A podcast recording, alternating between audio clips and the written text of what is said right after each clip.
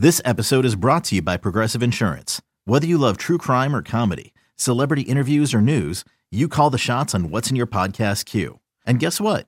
Now you can call them on your auto insurance too with the Name Your Price tool from Progressive. It works just the way it sounds. You tell Progressive how much you want to pay for car insurance, and they'll show you coverage options that fit your budget.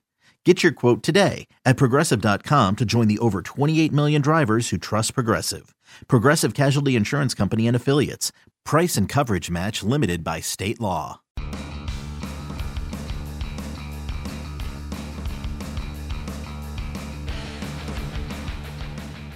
Welcome back to the MLB.com StatCast podcast. I'm your host, Mike Petriello, joined here by MLB.com national editor Matt Myers. On today's show, there's actually a trade made, Seattle and Tampa. Shockingly, we'll talk about that from a StatCast perspective. Try to figure out where AJ Pollock is going to go and how many outfielders Cleveland is going to need. Those things are related. What's the deal with Sonny Gray? What's the deal with Josh Donaldson? Who should the Astros fix next? And should Harrison Bader have won a fielding award? We have so much to talk about. And as a reminder, StatCast is powered by Amazon Web Services. Matt, we had a trade. I'm going to shock you. It was made by the Seattle Mariners and Jerry Dipoto. I know that's stunning. Even more so, it was a trade with the Tampa Bay Rays, which seems like it happens a lot. I can never keep these guys straight because the uniform colors are so like similar. I don't know where Erasmo Ramirez is right now. Um, Presumably on one of those teams. I think it's Seattle. I think it's Seattle. Mike Zunino, Guillermo Heredia, and minor league left-handed pitcher Michael Plassmeyer to Tampa Bay. Mallex Smith and minor league outfielder Jake Fraley to Seattle. What was your first impression upon hearing this trade? I liked it for the Rays because I think Zunino is pretty good, and the state of catching is kind of not great, as we've discussed on this show. So I felt like, okay, this feels like a little bit of an upgrade for the Rays, and they usually they've got some depth in the outfield. They're kind of good. They're kind of good at creating Mallex Smith type, like finding value out of guys like that. So I almost feel like it's hard to find a Zunino type that I, I, like this for the for the Rays. That's cool. My my reaction uh, was similar, but not for the same reasons. Uh, my first reaction was, well, damn, I guess they're not going to trade for JT Realmuto because I thought the Rays were a perfect fit for him. Uh, you're right. The the state of catching is very poor right now, as we talked about last week. But it's also interesting because the Rays had a ton of outfield depth. They have Pham, and they have Kiermaier, and they have Austin Meadows, and Bauers can play there a little bit, and Brandon Lowe can play there a little bit. So trading Mallex Smith uh, makes some sense because I think Heredia is more of a fourth outfielder type. But I thought this is really interesting. Um, Erik Neander, the general manager of the Rays, GM, one of the front office types there. I can never remember. It doesn't. I mean, he, I think he's one. Like it's weird. Their, their title structure. Yeah. Like he doesn't. Got, he has the, he has the GM title. That's what I thought. And that was part of the reason why Chaim Bloom's interviewing for other jobs because he doesn't have the GM title. Right. Uh, anyway, I thought this was interesting, and this is from Neil Solondz, who is the uh, Tampa Bay radio guy. Uh, Neander says that Heredia, by their evaluations, is a top of the line defender, and I thought that was really interesting because if you look at the three major defensive statistics systems, including our own, UZR uh, had him as pretty negative, uh, minus four last year in 2017, being last year. We'll change that at some point, and uh, minus five in 2018. DRS was sort of split plus six in 2017, minus 10 in 2018. And we had him uh, by outs above average plus nine in 2017 and plus six in 2018, which I thought was really interesting. Plus six is tied for 24th, but he also only played 832 innings, which was the 64th. Uh, that says to me, we might be in alignment with what the Rays are looking at, I guess. Yeah, that's it. Seems it seems to be. It almost seems like they they wanted to maybe trade. They were able to trade away Mallex Smith and get sort of like a. Uh, maybe another version of, of Mallex Smith uh, to kind of to fill in. Granted, I mean Smith had a great great year with the bat last year, and Heredia has never done anything quite to that level. But then again, Mallex Smith never hit before last year either. Well, it, it, really not before the second half. He didn't do much in the first half. He was very good in the second half. But if you look last year, 214 hitters had at least 400 plate appearances. The largest difference between expected weighted on base and actual weighted on base was Mallex Smith. Yeah, he had an, ex- uh, an expected weighted on base of 287, and his actual weighted on base was 340. Now, I think we know that some of that is due to speed. Uh, we've, we've kind of established that, but it's not all due to speed. I think a little bit about that is uh, some fortunate outcomes. Uh, Scooter Gennett, I think, makes a lot of sense, as the guy right behind that. Also interesting to me, he had a 93 point weighted on base difference between home and road, better at home, the same as Trevor Story. And I certainly don't think you look at Tampa Bay as being the same kind of hitter's park as Colorado. I also think that's kind of a blip, but it's interesting because that's a thing that happened. Yeah, it is also, it's like, uh, because like the, the Mariners are kind of selling low on um, Zunino. but he wasn't he wasn't great last year. Like he no no they're they're selling low on him. Yeah, because he, I mean, he, he had a 84 weighted runs created plus, but the year before he was 127. Year before that, he was 117. I think it's interesting when you have a, a team selling someone low for another team basically selling high, because right, those are the two main pieces, Smith and Zunino, or at least they're the names to me in this deal. Um, that's true, but there's a name I learned a new name from this deal. I'm going to be honest and say I had never heard of Michael Plassmeyer, and why would I have? He was drafted in the 2018 draft. He, you know, spent half a season uh, at A ball with the Mariners, but I thought this was really interesting. He's one of the guys who's going to the Rays. Uh, he had in 24 innings at A ball 44 strikeouts and four walks. I spent more time than I care to admit this morning trying to figure out if he had pitched in any sort of park that we had access to Statcast data from. Unfortunately, we don't, but I still found that interesting because of these two facts. Uh, our friend Jeff Sullivan at Fangraphs wrote that there were over 3,800 pitchers last year who had at least 20 innings. That sounds like a lot, but that's what he found. Plassmeyer ranked third in strikeout rate, which is insane to me. And I found a uh, Jim Callis tweet, our friend Jim Callis from MLB Pipeline, who, when the Mariners drafted him last June, said that he had an 87 to 92 mile an hour fastball with a very high spin rate. And I think that's cool. And I just I wish we had the numbers to offer you, but we don't. But when I look at a guy who throws 87 to 92, who struck out 44 batters against four walks, I'm going to assume he had something going on, and a high spin rate makes us definitely definitely an interesting pickup for um, for the Rays. Yeah, and um, you know, I I think kind of later this offseason, I want to get into the fact that I think the Rays should be like super aggressive. Like I really, I really thought Realmuto was a great fit for them. Obviously, he's a great fit for any number of teams. Um, I know like the Red Sox and Yankees aren't going away. I get that, but now seems like a good time. I mean, yeah. So what the question is, what do they do? Uh, get another starting pitcher who can, you know, reasonably relied on to give you like 120 innings and add a bat. Nelson Cruz. I like Nelson Cruz there. Maybe, Nel- maybe an infielder. Nelson Cruz to Tampa makes a lot of sense. Josh Donaldson to Tampa. How about that? We'll get into Josh Donaldson in a second, but I, I like. That's probably not going to happen, but I like the idea of Josh Donaldson uh, going there. So there's a lot of obviously hot stove and free agent topics that we're probably going to spend all winter talking about. And one of them that kind of stood out to us a little bit is, is sort of a combination of A, what's going to happen with AJ Pollock, and B, where are Cle- where's Cleveland going to get any sort of outfielders? The Cleveland depth chart right now, because Lonnie Chisenhall is a free agent, and Michael Brantley is a free agent, and Bradley Zimmer got hurt and had surgery on his shoulder and is going to miss a decent chunk of next season. Their current outfield is Leonys Martin, who I kind of like, Greg Allen, and Tyler Naquin. That is not good enough. You need at no, least it's, at it's least not. two outfielders. And, and, and they're saying this, and I'm saying this as the maybe the the the former chairman of the uh, Bradley Zimmer fan club, but this is uh, it's not what you want. it's not what you want. Um, so you know, there's a couple of things happening here. We, I think we all agree that they need, let's say, two outfielders, right? They they can probably get by with all these guys combining, you know, platooning somewhere else.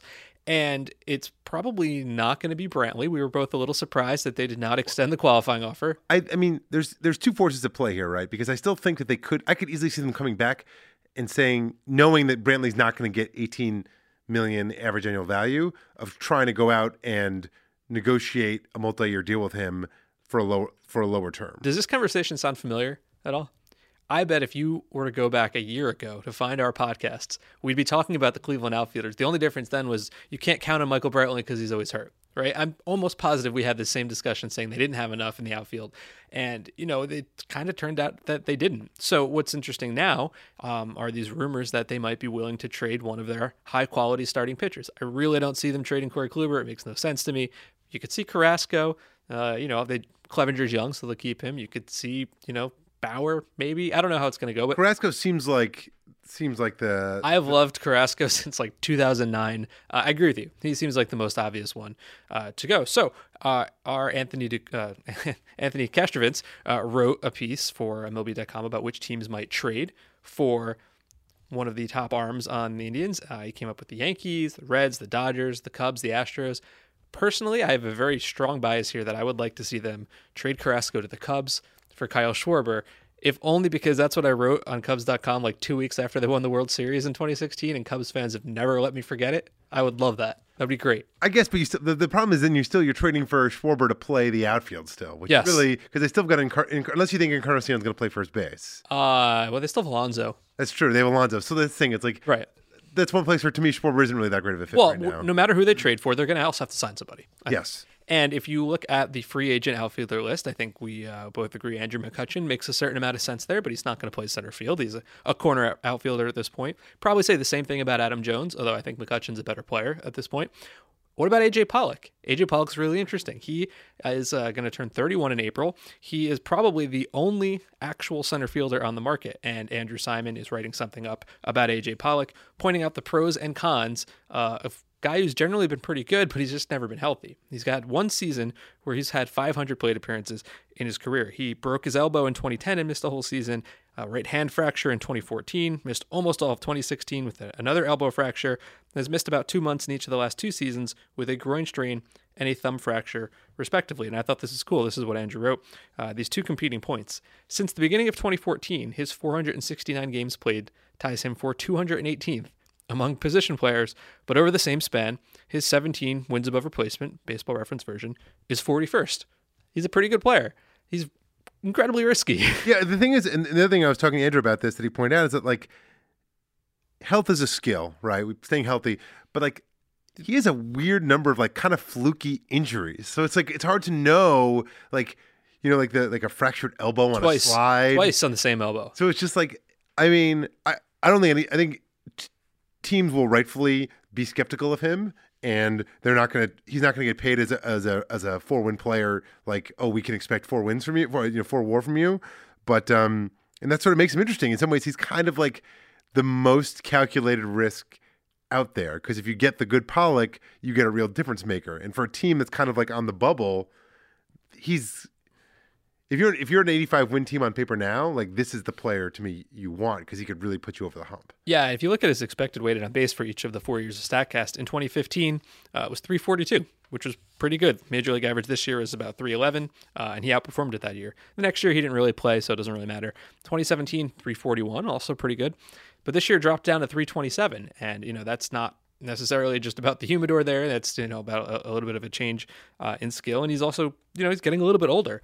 Um, but he's the only center fielder. This is what Adam found. The most center field starts in 2018 among free agents are Adam Jones, who started 105 games but got shifted to right at the end of the year and is not really considered a center fielder. Uh, Austin Jackson, who you know fourth outfielder type, who probably played more than you expected last year, and Bryce Harper, who is not going to be a center fielder going forward. It's really Pollock or nobody if you're a center fielder. Yeah, well, the thing about Cleveland, I will say, a specific fit, and obviously there's there's plenty of teams that could use Pollock. Um, is that Martin? I mean, he had that that that kind of crazy illness last year that derailed the season. He is a good defensive center fielder. So like the one the one good outfielder they have is a center fielder. So they don't need a center fielder per se. Um, but obviously you could you could move Pollock, you could move Martin if you wanted to. Um, I think McCutchen to Cleveland feels like a no, a no-brainer. That, that feels kind of obvious. It's close to Pittsburgh. He's good. He's still pretty good, but not great. So he won't be like crazy expensive. You know, qualifying offer. So like he checks all the boxes for like what Cleveland would probably be looking for in a in a in a player. Trade uh, sign sign McCutchen and trade Carrasco for. That's the hard part, right? That's the hard part. Yeah, I mean the thing. you know what they should have done? I'm going to interrupt you for a second. They should have traded for Tommy Pham last year. That was so perfect. How did they let the Rays jump? It's probably a missed opportunity. The thing about that team though is like their infield is so good. Yes. That they could they could just be like, you know, we're just gonna like go all in on defense, kind of hope that like Zimmer can come back healthy and just be like, you know, you're gonna play bat play center field, bat ninth, just catch everything and we're good. You know, and then you've got Martin and Wright. So then you're gonna with those two guys, you have like a sick defensive outfielder, and then you kind of fake left field with like, you know, maybe it's McCutchen or whatever, and their infield is so good that that's going to be enough to win their division. I mean that's true, but you're not you're not building to win the division. You're building for how do I beat Houston and Boston and the Yankees, which they haven't been able to do lately. True, but they I mean with I mean assuming their pitchers are healthy, which this year they weren't, right? Bauer got hurt, and they, with that team, they always the assumption is are their pitchers healthy? In a in a playoff series, you, you like their chances. I know they got like worked this year, but like that's not a representation of like how good they actually are, in my opinion. Is there a is there a fit with the Mets?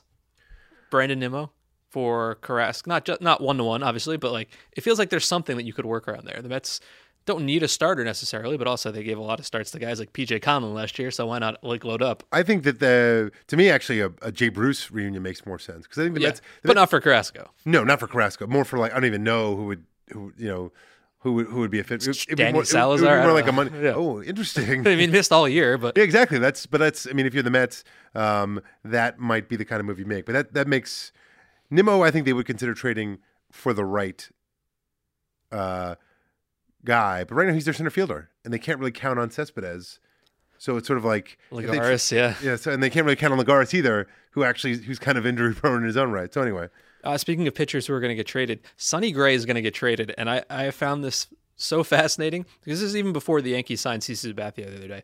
Uh, you know they need starting pitching, right? Because they only have Severino and Tanaka before Sabathia as guys you could count on. Um, they've had you know some free agency, some injuries, and Brian Cashman said, "Yeah, the plan's to move him uh, because I don't want him going through. I don't want to keep going through the process of something that won't work here, even though it will work somewhere else."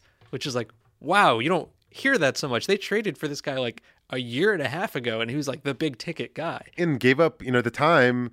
It's been a lose lose trade so far. Yeah, Like, because it was Dustin Fowler who like. And and Kaprielian and Well, they, oh, they, well, they, they traded Fowler while he was hurt, though, right? That was the thing. he, He- he got in that one game. that's what I'm saying. He Yeah. was, um, None of the three guys have come back to bite them yet. They're Yeah. still young, obviously. Uh, it's it's interesting. So Gray is still kind of young. He only turns 29. Uh, maybe today. Maybe happy birthday, Sonny Gray. We're talking about you on the internet.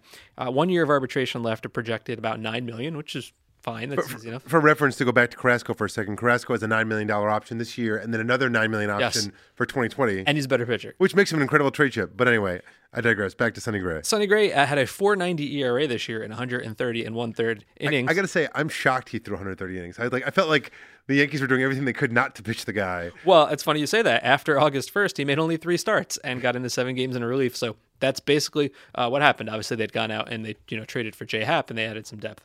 Um, so it was interesting to me. I want to know like what went wrong with this guy. Like there has to be something, and it wasn't velocity. Uh, his fastball velocity, his four seamer was 93.6. His first full season in 2014, it was 93.8. Not a big difference. His sinker dropped only from 93.6 to 93.0. It's not velocity. It's not spin. He, he's always been a high spin rate guy. Uh, 90th percentile on both his four seamer and his curveball this year. That's still pretty good. And it's not a change in his pitch mix. I mean, the curveball use, like all the other Yankees, he stopped throwing his fastball as much to throw a breaking pitch. Curveball use jumped to 25% from his usual 13%, but it was still pretty good. He allowed a 232 average and a 341 slugging against it. The four seamer got lit up, 339 average and a 554 slugging percentage. And, you know, Yankee fans love to harp on this point. They all hate Gary Sanchez and they think he is the reason for bad catching. He only threw eight and a third innings to Gary Sanchez. I'm not even going to tell you what the numbers were because they're irrelevant. It literally does not matter. So none of those things are the matter. It's not strikeouts. He had a 21% career uh, strikeout rate last year. His career also 21%. And last year he allowed a 39.3% hard hit rate. That is slightly worse than average. But his career average, career meaning since 2015, when we can track that, is 38.6%. I've given you a giant list of things it is not. And I thought that was fascinating. He's not hurt. His velocity is not down. All these things you would think. And if you look at the expected weighted on base, so that you know accounts for quality of contact and also strikeouts and walks, major league average last year was 311. His was 317. The year before was 314. The year before was 333. I don't think he's ever really been that ace that people kind of thought he was going to be with uh, Oakland, but he's I don't know, still like an average looking pitcher. None of this explains to me how he collapsed last year. There's going to be something here, I promise. What is it, Mike? Tell us. Tell us. Uh, Yankee Stadium, not a friend of his. If you look at the last two years, so 17, 18, after the trade, uh, or excuse me, just last year, let's start with 2018, he allowed a uh, 698 ERA at home, 406 on base, 526 slugging. Of every pitcher in baseball who had 50 innings pitched at home, he had the second worst weighted on base, only to Matt Moore, who had a terrible season uh, pitching in a hitter's ballpark.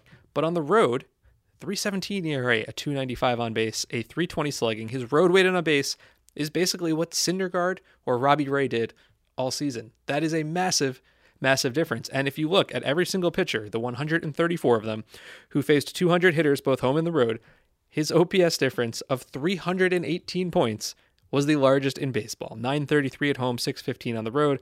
Shockingly, number two and number four on that list are guys who pitch for Colorado. Yeah, if you have a larger home road split than Rockies pitchers, Yeah. it's uh, it's pretty. It's I don't know what it's telling you, but it's it's it's something. So when I when I saw that, my first thought was, okay, short porch in Yankee Stadium is ridiculous. We've talked about Aaron Judge's home road splits before, and it's pretty clear you can get some easy, cheap dingers if you just pop it down the right field line. But I don't think that's what's happening here, not necessarily, because what's fascinating to me is if you look at his two years with the Yankees at home, 18% strikeout rate at home, 24% on the road, 12% walk rate at home, 6%, excuse me, 8% on the road, 44% hard hit at home, 33 on the road, 47% ground ball rate at home, 52% ground ball rate on the home. It's not just balls flying over the fence. He's legitimately a good pitcher away and a bad pitcher at home. and I don't know why that is. It just- could- this be one of these like really weird things? Like you know, we've talked we've talked in the past about how some parks just have a good batter's eye. Yes. are easy to hit in. Like maybe this is like he just hates the mound at Yankee Stadium. Like maybe there's something about the conditions of pitching there Sure.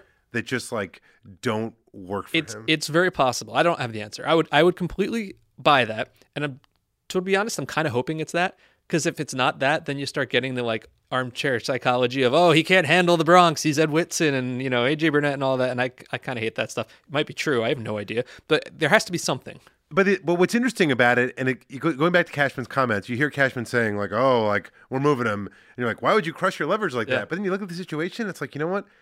There's going to be a lot of teams interested in sending Gray for one. It's low risk. It's a guy with a track record of success, and a guy who's shown that even the last couple, even the last year, he was very good when not pitching at Yankee Stadium. There are any number of teams that would love to have Sonny Gray on a one-year deal. So I think they're actually not that he's going to net like a huge prospect, but the Yankees will get a decent return for. him. Well, and they'll probably pay some of the contract because you could see this being like a non-tender situation if they don't make a trade for him. They probably won't get back the value of the prospects at least at the time that they sent. No, they won't. I mean, But you you know, you're right. If you think about it, you know, how many teams would want this guy for a one-year risk? There's like you know 20 different teams in baseball who could do it. I also thought it was interesting. Uh, you know, his whole game is is league average strikeouts and high ground ball rate. Well, there were only five guys, uh, including Gray, who did what he did last year, who threw 100 innings, had at least a 50% ground ball rate and a 20% strikeout rate. And these names are really interesting. Uh, Aaron Nola, who was great, Walker Buehler, who was great, Lance McCullers, pretty good, uh, and Trevor Cahill was pretty good, and also Sonny Gray. Like that's kind of cool. And when I thought about you know what teams would be in on him, and I, I think you're right, um, like the entire American League West. Think about all those teams. Like the A's would probably take him back. We know the Mariners and Angels desperately need starting pitching. How about Texas for Jurickson Profar? Because well, listen, we know the Yankees need infield depth because Gregorius is hurt and Duhart might not actually be able to play third base. I kind of like uh, so, something like that. I don't know if I like Sonny Gray in Texas. I mean, also if you look at the, if you look at the list of starting pitchers available on the free agent market, right? Corbin obviously Yeah, better, gonna get paid. but like, would you rather have Sonny Gray for one year, nine million, or Dallas Keuchel for whatever he wants? Oh, that's really interesting. I, I'm pretty down on Dallas Keuchel. But I'm just so- saying, like, you know, J Happ probably because of his age is going to be get a modest deal. So I'd rather have whatever Happ's going to get over Gray. Same with Charlie, Charlie Morton and Happ are serving the same thing. These kind of late bloomers who might actually be good values in my opinion. Lance Lynn, see, oh, Sabathia already resigned. You know, like Lance Lynn. I guess Eovaldi's like kind of the wild card, but like based on what Matt Harvey, like based on what's out there, sending Gray for one year nine million is looking kind of good. like the Brewers. You could think the Brewers would love a guy and like if he that. has a good year, you give him a qual. He's a guy you'd feel good giving a qualifying Well, offer to. That's the thing too. Is like you think about all these rebuilding teams, right? You try to get a guy who's just going to give you innings, and then maybe you flip him at the deadline. You know, the, the Padres, the Marlins, the White Sox, the Reds just hired Derek Johnson, who was his pitching coach at Vanderbilt, which is really cool. The Giants, you know, back to the Bay Area, pitch in that ballpark. It's not it's not hard to find a team who's going to want Sonny Gray. He's not an ace. He's never been an ace, but he seems like he could still be a league average pitcher, even though for whatever reason uh, it did not work out in Yankee Stadium. Now, one team I really, really like for Sonny Gray is the Houston Astros. I think we just talked about this like two weeks ago on this show. Uh, they are really, really good at finding guys and bringing them to Houston and just making them better, right? Gerrit Cole, Ryan Pressly, Justin Verlander. Like the list has kind of gone on and on for a couple of years now. It's their thing. It's their, yeah, Collin McHugh, like it's yeah, it's it's really what they've done. And if you look at their rotation, so last year they had like a historically good uh, pitching staff. They had the they were tied for the third best ERA minus since 1945. That basically means they were 24% better than league average, tied for the third best since the end of World War II. That's really good. They had five starters making 152 of their starts. They were one of only three teams with five guys who made 22 starts apiece. But you look at those five guys. McCullers blew out his elbow. He's out for 2019. Morton's a free agent. Keuchel's a free agent. Cole is going to be a free agent after the upcoming season, and Verlander is going to be a free agent after the upcoming season. That's all five of those guys who might not be there a year from now, or at least not healthy.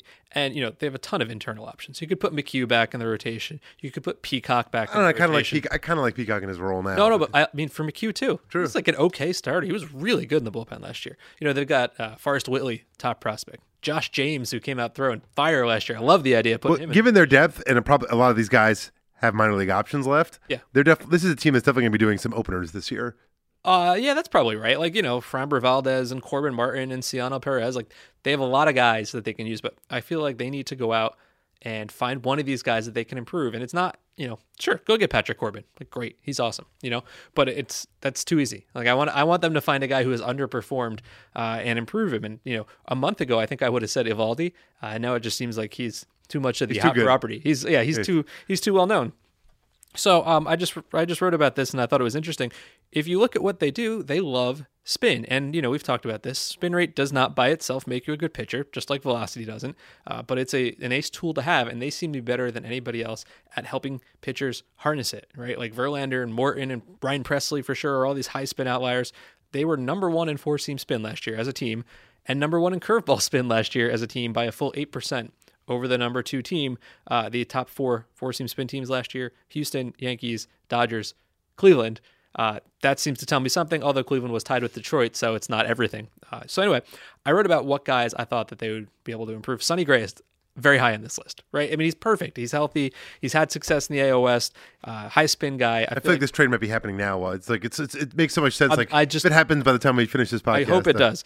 Um, Trevor Cahill, who's like kind of been inconsistently healthy, but has sort of been kind of good for Houston, uh, for Oakland last year and for San Diego the year before that. Very high. Yeah, he was like a, a dark horse to start the uh, yeah. the wild card game. And you know he's never healthy, but they don't need a guy who's going to throw 250 innings anymore. Um, speaking of guys who aren't healthy, and also speaking of Nathan Eovaldi, I love Garrett Richards. Now, he blew out his elbow. He's not going to pitch next year, but that's okay. We've seen this. This is what the Rays did with Evaldi. They signed him before 2017 to a two-year deal.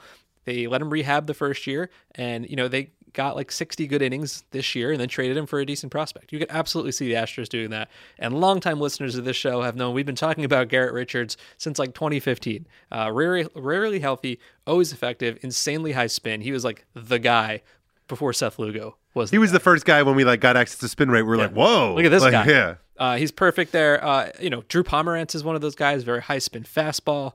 Uh, Jeremy Hellickson, very good curveball. And I also thought was interesting a bonus trade idea. What if they traded for Tyler Chatwood?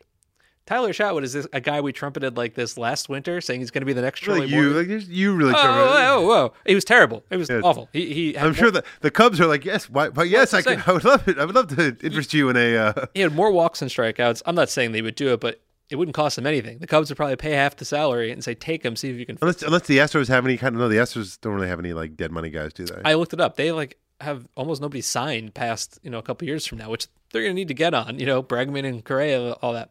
Um, but I don't know. I just I think the Astros are getting a reputation now as the place you go if you want to you know get fixed. It used to be like San Diego when that was a huge pitcher's park, or like Pittsburgh because Ray Searage was like the pitcher whisperer. Yeah. Now I think it's Houston because of the the technology. It's it's kind of cool. It's just like a big change. yeah, for sure.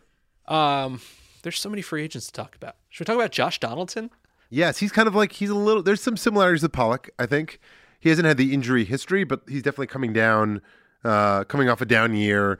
He w- did miss a lot of this year. There's concerns about the age, the injury, but like man, when he's played the last couple of years, he's been quite good. uh, since 2012, which was kind of you know when he started breaking out. He was second only to Mike Trout in wins above replacement. So among human beings, he's been the most valuable player. Granted, he's seven years old, and you've got to keep in mind though. I understand. I understand. he turns 33 in December. That's that's Sel- that's kind of a big deal. selective endpoints. I get it. Uh, he turned yes turns 33 in December last year.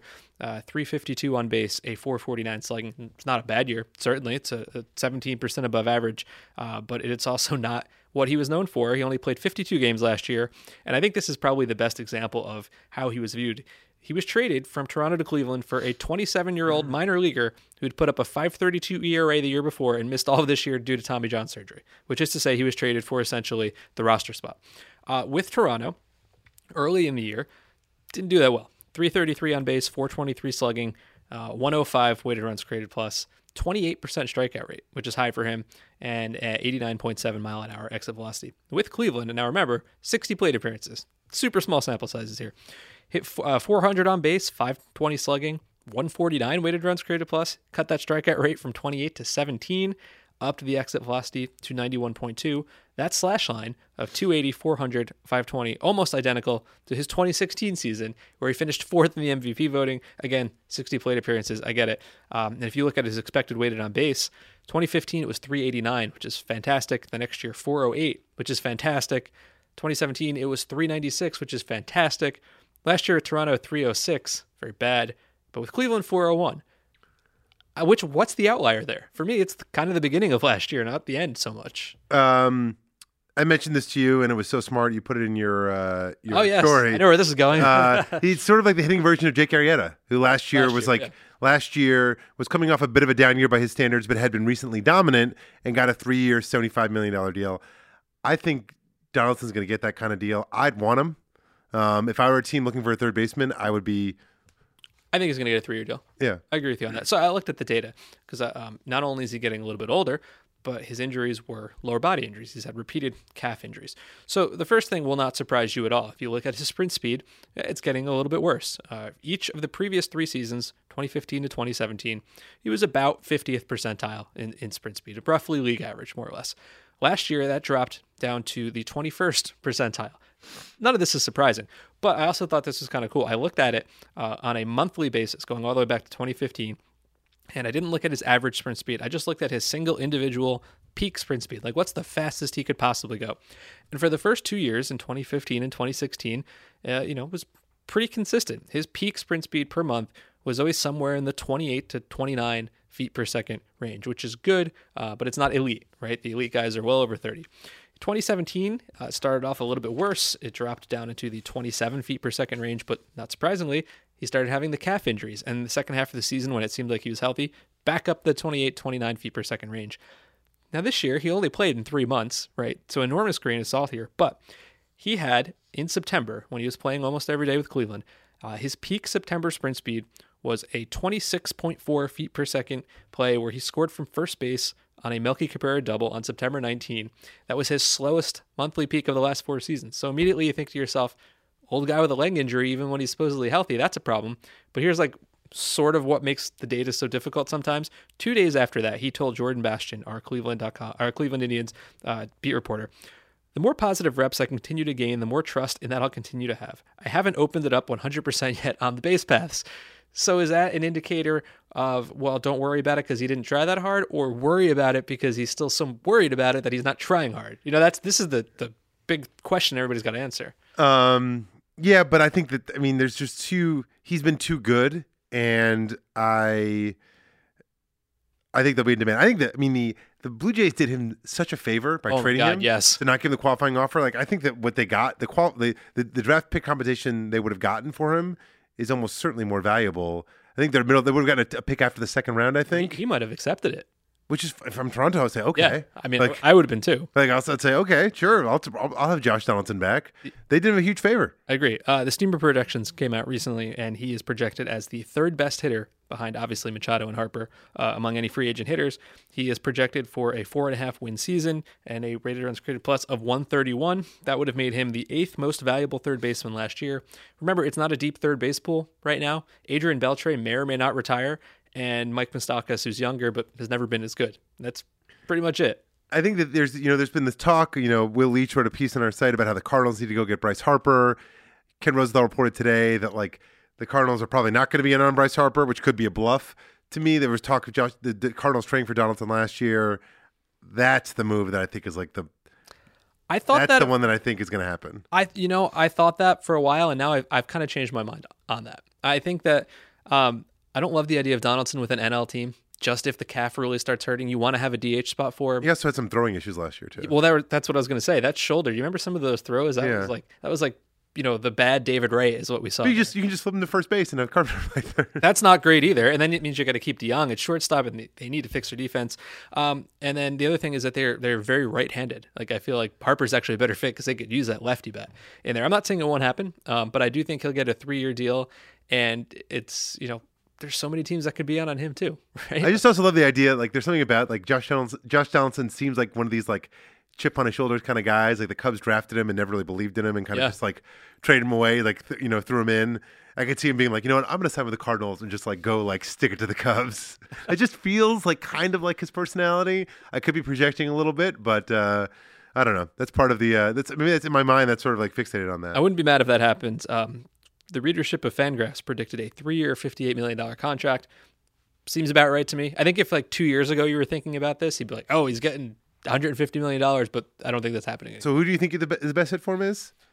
well, I mean, the Cardinals make a lot of sense. I mean, it'd be pretty fun to see the the Mets go out and do it, but I won't. I think the Twins make a lot of sense. Back Well, to the, back. Mets, to, the Mets come back to the same problem you had before about uh, NL Club. I don't. I don't think. oh, I know, I know. They could easily. I mean, that's the thing about the Mets. They could easily. I think Ch- Todd Frazier, who's got one year left on his deal, you could easily find a spot for him. Back to Cleveland makes a lot of sense. Now, don't get me wrong. I want to see Yandy Diaz playing third base every day because I think that's what they'll do. Um, but it doesn't have to be him. You know, keep Ramirez as second base. Keep hearing that the White Sox are going to go do something nuts. If they don't get Machado, maybe it's Josh Donaldson. I don't know. Machado would make sense because he sort of fits into a larger timeline for them. Yeah. You know, but like Donaldson is. If you you you want to you you are a win now. If you sign Donaldson, you really need you you you're a win now team. What about this? Uh, they won't have the DH spot available for obvious reasons when I say this. Anaheim, Angels. They need they need bats. David Fletcher is not a roadblock for me. Um, Josh Donaldson. And also, I mean, the thing about Anaheim, and this is like we're getting real into the dominoes here. it's like if Ohtani's going to be healthy enough to play this season and DH ninety percent of the time, they're going to have to really seriously consider DFAing Albert Pujols. I've been saying this for a year. But it, but my point is, in which case, then you don't have to worry. The DH spot after this year will kind of open up again. Oh, well, that's true. They won't do that. Uh, the last time I tweeted this, uh, the reaction I got from fans was something I never considered, which is that the 2019 schedule had just come out, and it's the first time I can't remember if it was ever or in many many years that the that, ever- the that the Angels are going to go to St. Louis. Yeah. And so they're like, well, they won't cut him because they want him to go back to St. Louis. And I'm like, that's cool for St. Louis fans. I don't see how this is the Angels' problem whatsoever, but it's they're not going to do it. So anyway, um, the final thing we want to talk about here is Harrison Bader, who is quickly becoming one of my favorite players. I think Harrison Bader is a short, uh, excuse me, center fielder for the St. Louis Cardinals, and he did not win any of the major defensive awards. He wasn't a finalist for the Gold Glove in the National League. Uh, Ender Inciarte won, and we love Inciarte, so that's fine. He didn't win the Wilson Defensive Player of the Year award in center, which somehow went to Kevin Kiermaier, who I love Kevin Kiermaier, but he played 30 fewer games than Bader, who didn't even start all season. So that was really surprising to me.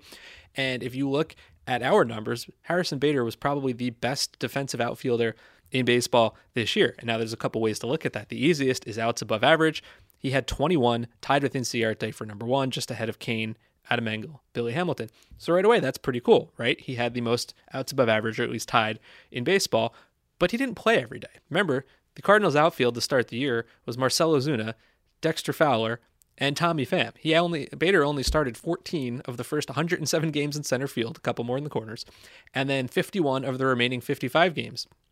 So when you look at a guy who hasn't played every day, so he played 915 outfield innings, 56th most, 426 fewer innings than Inciarte did to get to the same number outs above average. So let's look at this on a rate basis, uh, and we do that with a metric called catch percentage added. Basically, what that means is that the difficulty of every ball hit to Harrison Bader, an average outfielder would have been expected to catch 85% of those.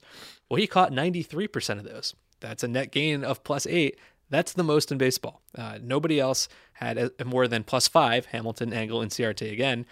And I think we might almost be shortchanging him a little bit because our metrics right now are just about range. They're not accounting for arm. Well, of the 25 hardest throws tracked by Cardinals this year, 17 of them were for Harrison Bader, who didn't even play all every day. Um, and also, I'm a little biased here because when I wrote about this and tweeted it out yesterday, Harrison Bader retweeted it. So I appreciate that. But I figure players always like it when someone they don't know says very nice things about them. Harrison Bader did not win any hardware. I posit that he should have. Yeah, it seems like the, the numbers give a compelling case, and it you know a lot of these uh, defensive awards are very reputation based. So sometimes it takes a while to build a reputation, and then then you start winning them regularly. Although of course, Lorenzo Cain has still never won one. Uh, never But the that-. Yeah, but that's not reputation. Like I, I get, so I heard that a lot. Right, Cain's never won one, and before this year, Jackie Bradley had never won one. It's like, do you guys know who's been playing in the American League for the last few years? Like Kiermaier and Pilar and it's, and uh, and Buxton. Well, that's also Trout. one of, one of the things I think people also kind of forget when they talk about this is that they ch- did, am I correct in that they changed it? They actually give they used to just give three outfield. and now they split it. They to- split it. So like if you're a center fielder, you're only up against center fielders. Right. So like when they used to give just outfield, three center fielders would win it. Like Jackie Bradley's really, really good. He's not, in my opinion, better than Buxton or Kiermaier. And of course now, like you know, Alex Gordon's won a bunch of Gold Gloves. Like Yeah, because there there are no left fielders. Exactly, that's what I'm saying. So it's like it's it's sort of like you have to recalibrate when you talk about guys. Oh, he's won X amount of Gold Glove awards. It really changes the scale because like you know Alex Gordon's going to retire and be like, oh, a ten time Gold Glove winner. Not to say he's not. I'm making that number up, but it's going to be a big number. And um, you know Lorenzo Cain's never won it. It's just simply because of like the way outfield positions are now judged. Yeah, and I, I mean, the one fair point here is you know Bader didn't play every day. He was a backup until August, and then you know most of his uh, impressive numbers came in the final two months. But I mean, I feel like if there's anything that these metrics are kind of helping us do, it's get to the truth of these things maybe a little more quickly which you know I think that's what teams need to do when they're projecting out. So uh, to you, Harrison Bader, we give you an unofficial, unnamed award.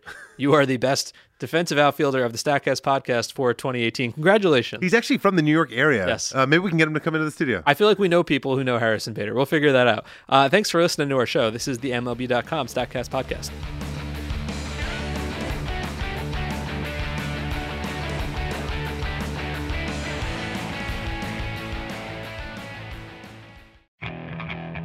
Okay, picture this. It's Friday afternoon when a thought hits you. I can waste another weekend doing the same old whatever, or I can conquer it. I can hop into my all new Hyundai Santa Fe and hit the road. Any road. The steeper, the better.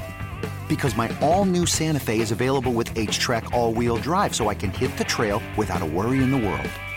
Heck, with three rows and best in class rear cargo space, I can pack the whole family in with all our gear. We've got available dual wireless charging for our phones, so we'll never lose touch with civilization, and we won't lose touch with the primordial power of Mother Earth. So, which is it? Waste the weekend or do something a little more epic? And conquer it in the all new Hyundai Santa Fe. Visit HyundaiUSA.com or call 562 for more details. Hyundai, there's joy in every journey.